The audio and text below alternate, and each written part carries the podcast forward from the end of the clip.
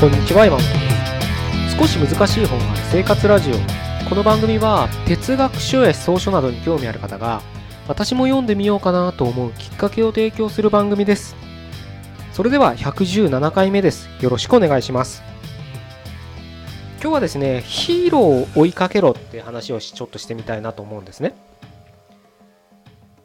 まあ、あの誰しも憧れのヒーローっているはずなんですよ。いたはず。うん、小さい頃なんかあのヒーローものが好きで青レンジャーとか黄レンジャーとかちょっとそこら辺僕あんま知識ないんで具体的な人は言えないんですけれど、そういったものが好きだったり、まあウルトラマンが好きだったりね、うーん最近だとなんだろうポケモンとかになるのかなの出てくる登場人物とか、まあいろいろあるかと思うんですあったかと思うんですよ。女の子だったらセーラームーンとか、うん、なんだろうねプリキュアとかそうなのかな。そういったものが自分の中の憧れのヒーローとしてあったと思うんですけど、まあそれがね月日が経つにつれどんどんどんどんその細分化ってわけじゃないけど、例えば音楽に興味ある人だったらその音楽ギターのねギタリストが誰々が好きだったりとか、ボーカルの誰々ドラムの誰々とかね、そういった人が自分の憧れの存在となって彼らのような音楽を奏でたいってことで一生懸命練習したり、うーん俳優になりたい、アスリートになりたい、アスリートになりたいってちょっと日本語おかしいですけど、そういった競技でね、そういった、うん、野球選手とかね、いるじゃないですか、サッカー選手も。僕で言えば柔道選手だったんですけど、そういったヒーローっていうのが必ずしもいたはずなんですよ。で、大きくなって、もっと大きくなってね、あの、スポーツ選手の夢が破れて、その後、まあ、例えば社会に出てから、まあ最近は少ないのかもしれないですけど、憧れの上司だったりとか、まあ身近にね何か集う場所にいる諸先輩方、ああ人みたいな生き方したいなとか、まあ趣味とかで集まるようなグループがあればそこに集う人たちを見て、あかっこいいななんていう人いるはずなんですよ。で、そういったね人たちをぜひともね追いかけてほしいんですよね。それが今あなたが何歳だって構わないんです。で、その憧れのヒーローがうーん年下だって僕は構わないと思うんですね。実際僕も年下のヒーローっていますから、そういった人のやっぱ生き方とか考え方とかかっこいいなと思うから、そういった人みたいに近づきたいと思って頑張るっていうね、やっぱ原動力になるんですよね。実際何していいかわからないっていうのがいろんな人の悩みなんだなっていうのが、僕はいろん、いろんな人いろんな人ってねちょっと日本語として幼稚な使い方ですけれど、まあ本当ね様々な人とお話しさせていただいたりとか、またその自分の経験今まで得てきた経験とかを考えても、やっぱり何していいかわからないっていうのが結構ね大きな悩みなんですよね。やりたいことがわからない、それってすごく辛いことだと思うんです。僕も実際辛い思いもしましたし、そういった時にぜひともねそのさっき言ったヒーローを追いかけてほしいんですよ。で、ヒーローって自分の中でやっぱり雲の上の存在みたいな感じで、あの人みたいにはなれないなみたいな挫折をすごいね、その人と仮にね身近にいればいるほど味わう敗北感があるはずなんですよ。ヒーローはやっぱり自分の中で神様ですから絶対的なものなんですよ。そういった人が身近にいればいるほど、やっぱ自分はああいう風になれないなっていう本当にね敗北感、虚無感みたいなね、自分って何なんだろうみたいな考えてしまうこともあるかと思うんですけど、でもそれを言ってじゃ始まらないじゃないですか。で、実際もし身近にいるんだったらそれは逆にチャンスだと思って、その人の言ってることやってることをとりあえず真似てみるっていうのは、何していいかわからない時の大きな一歩の助けになるはずなんですね。僕はちょっと話が変わるかもしれないですけど、スーツが好きなんですけれど、なぜスーツが好きなのかって考えた時に、学生時代はスーツなんか着たくねえやみたいなことを思ってたわけですよ。あんなヨレヨレのスーツ着て疲れたサラリーマンなんか俺はなるかみたいな思ってたんですけど、今は真逆で、やっぱりスーツは、うん、男を一段上げてくれるツールだと僕は思ってて、その理由っていうか、なぜそういう転換というかね、えー、思想になったかっていうと、すごくね、こういうこと言う、恥ずかしいんですけど言うのは、僕はね、ジェームス・ボンドなんですよ。あのー、映画でね、ダブルオーセブンの主人公ですよね。まあ、歴代変わってて、今は、あの、ダニエル・クレイブがやってますけれど、かっこいいんですよね、やっぱりね。あの、諜報部員、スパイですけど、すごくね、かっこよくて、僕は映画が大好きで、学生時代、もうしょっちゅう映画見てたんですけど、その中で、やっぱりね、いろんな映画、メジャーなものからマイナーなものまで、で、あとね、国を問わずいろんな映画見てましたけれど、その中でやっぱりね、ダブルオーセブンは僕の中でかっこいいね、ヒーローなんですよ、いまだに。もちろん虚構のね、人物ですよ。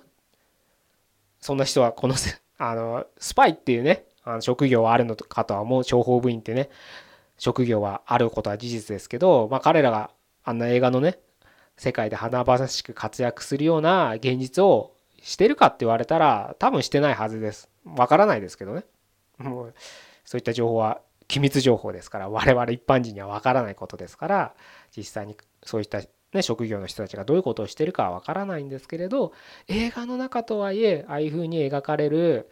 あのかっこよさになんか惚れてしまったんですよね。それこそまあ僕が映画見始めた時は、もうあの一番ね、有名なショーン・コネリーがね、ダブルオーセブンの未だに大人気ですけれど、まあ、あの一番最初のねあの人物は超えられないなんてね、それは人の記憶に定着しちゃうんで、それはしょうがないんですけれど、やっぱり今、えー、現まだね、現ダブルオーセブンやってるダニエル・クレイブはすごくかっこいいですよね。最初はね、あの白髪でね、目がブルーのね、ボンドなんかどうなんだみたいなことをね、非難轟々でしたけど、彼が初めて主演したね作品でも大ヒット飛ばして、世界中から絶賛されましたよね。それからえ何作もうごさくぐらいやってるのかな、確か全てが大ヒットしてますよね。新しいボンド像を作り上げた一人としては非常にあの軽有な存在だと思うんですけれど、やっぱり彼の姿はかっこいいですよね。まあ僕はその前のピアス・ブロスナンとかもう全然好きでしたし、まあ歴代、うん、いやまあまあ確かにショーン・コネリーはかっこいいんですよ、確かに。うん、でまああのダブルオーセブンってスポンサーがつくんで、その時々によってその全部ね、あの車もそうですし、スーツもそうですし、時計もそうですし、靴もそうですしね、あのその時のスポンサーによって、あのどこのね、あのブランドが仕立てるかは変わるんですけれど、まあ今のあのダブルオーセブンはトム・フォードがね全部仕上げてますけれど、まあ、トム・フォードもね、あのすごいセレブリティな人たちに愛される、あのデザイナーなので、なかなかね一般人の僕らじゃ着れないような価格帯にはなってますけれど、それを彼が着て、もうムキムキな体ですよ。めっちゃマッチョですからね、ダニエル・クレイブってね、もうあれスーツの上からでもわかるじゃないですか、あの鋼の肉体っていうのかなすごいムキムキな、ほんとラガーマンみたいな体してますけど、彼がもう屋根の上飛び乗ったり、山を駆けずり回ったりね、もうバシッとスーツでするわけですよ。それがそれがねかっこいいんですよねだからね、僕の中ではヒーローで、体をね、あの今スポーツジムに毎日行ってるみたいな話もこのポッドキャストで何回かしましたけれど、あれもね、最初はね、なぜスポーツジムに通い出したかっていうと、スーツにか合う体作りをしたいイコール、それは僕の中ではボンド像なんですあ、やっぱり、まあ、スーツってある程度補正がね効くんで、補正補正うん効くんでね、ある程度その体型っていうのはまあ隠せたりするものなんですよ、やっぱりね。でもやっぱりどうしても隠せない部分っていうのがあって、それが背中の曲線なんです。それはね、僕のスーツを仕立てしてくれる職人にも聞いたり、まあ、スーツ好きな人たちと話していると意見はあの共通になるんですが、背中のラインっていうのはやっぱりその体のラインに沿ってあの曲線が美しいわけですよ。一番スーツの美しいポイントっていうのはそこだっていうのがね、僕の中ではもうそうですし、うん、いろんな人と話してもそうなのかなと。結構ね、その男の人って胸板の厚さとかであの男らしさを強調したりするかと思うんですけれど、実際男は背中で語るじゃないですけど、やっぱり背中のあの、まあ、広さって言ったらいいのかな、後ろから見たらね、で横から見たらあの曲線って言ったらいいのかな、あそこに男が語る要素があるわけです。それにはね、やっぱりそのスーツをまとう肉体を鍛えなきゃいけないってことで、僕は毎日ジムに行くわけですよ。まあ毎日のはちょっと嘘ですけどね、休みますけれど、ほぼ毎日行くようにはしてるわけですね。まさにヒーローを追いかけてるから、それゆえに毎日ジムに行かざるを得ないんです。彼らのようになりたいからちょっと笑っちゃう理由ですけどね。でもね、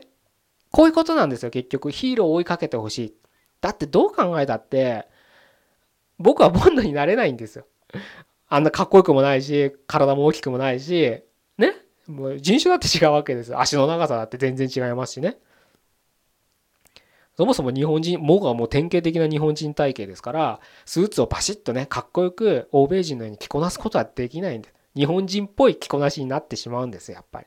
体型がもしもともとそうなんだから。だからあんなボンドみたいな、なんだろう、だからファッション雑誌見てこういう風になったらいいなって夢見る女の子と一緒なんですよ、僕は結局は。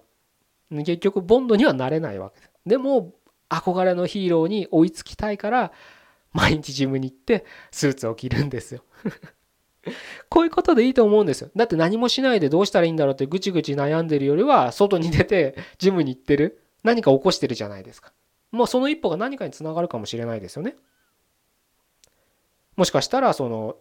ジムに行ってトレーニングを励む過程で、何かしら自分でね、体肉体改造していく中で、食事をしたりとかトレーニングメニューを考える中で、自分なりの独自のメソッドが出来上がって、それを元に誰かに教えるビジネスに発展するかもしれないじゃないですか。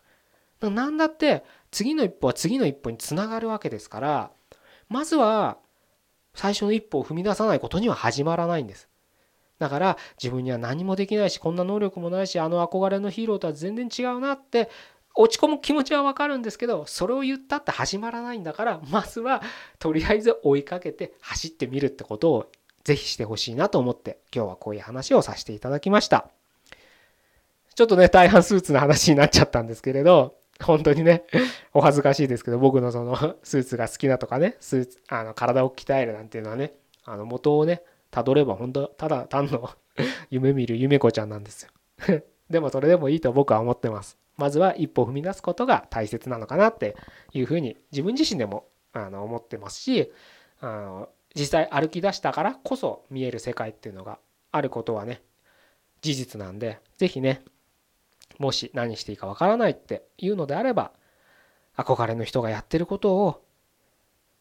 目指して一歩踏み出してほしいなと思います。じゃあ今日はこういう形で終わりにしたいと思います。ここまでどうもありがとうございました。ひゃくじゅうななかいめでした。